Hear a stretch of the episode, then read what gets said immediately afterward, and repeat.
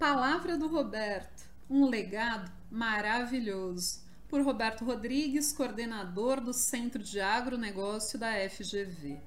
No último dia 17 de junho, a OCB realizou, em conjunto com a Aliança Cooperativa do Japão, o encontro Brasil-Japão, tendo em vista fortalecer o princípio da intercooperação com as cooperativas daquele país amigo. E sempre é bom lembrar que o Brasil é o país com maior número de imigrantes e barra ou descendentes de japoneses em todo o mundo. Na data referida, fez 113 anos da chegada ao Brasil de Kassato Maru, navio trazendo 165 famílias de imigrantes do país do sol nascente. E temos muito que comemorar com a parceria que nascia na ocasião. E não apenas na agricultura, embora esse segmento tenha sido muito beneficiado. Nas artes, na ciência, na arquitetura, na medicina, na engenharia, na academia, no mundo virtual, para onde quer que olhemos, encontraremos a extraordinária contribuição dos japoneses e seus descendentes para a modernização do Brasil. Mas seu legado no agro é imenso. Começou com as sementes de culturas olerícolas que trouxeram e que sequer conhecíamos no Brasil, o que deu origem aos cinturões verdes das grandes cidades brasileiras. Sem isso, teríamos demorado muito mais tempo para chegarmos à fartura que hoje temos de verduras, legumes, frutas e também na produção de ovos, peixes e pequenos animais. Teve sequência com o espírito associativista típico do povo oriental. Sob sua inspiração nasceram as grandes cooperativas de hortifruti granjeiros, como foram a Cooperativa Central de Cutia e a Sul Brasil. Foram elas que organizaram o sistema de produção tecnificado e os caminhos de distribuição, dando destaque ao CEAGESP como central de abastecimento.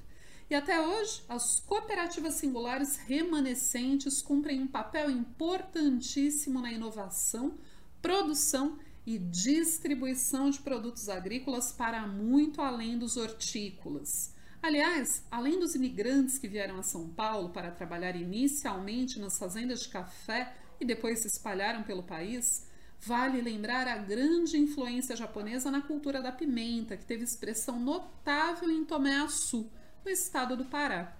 Mas foi na conquista do Cerrado, nos anos 70 do século passado, que os japoneses tiveram um grande destaque. Até aquela época, ninguém no Brasil queria saber de cerrado, considerado solo pobre e infértil. Com o conhecimento técnico desenvolvido pelas nossas instituições de pesquisa, começando nos anos 50 com trabalhos do Instituto Agronômico de Campinas e vigorosamente implementados pela Embrapa, o cerrado foi domado. E com um grande acordo firmado entre os governos do Brasil e do Japão, surgiu o Proceder, Programa de Desenvolvimento do Cerrado, com o objetivo estratégico para nós de ocupar produtivamente o vasto território do Centro-Oeste e, para eles, de garantir a oferta de alimentos fartos e de qualidade.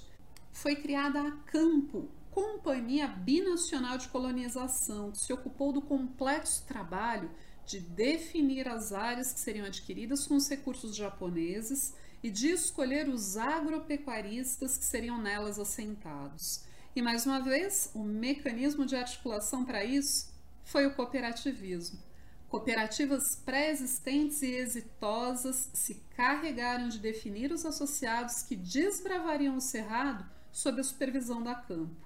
O sucesso desse acordo transformou o Cerrado no Maracanã, onde será disputada a Copa do Mundo da Segurança Alimentar, que o Brasil vencerá de braços dados com o Japão.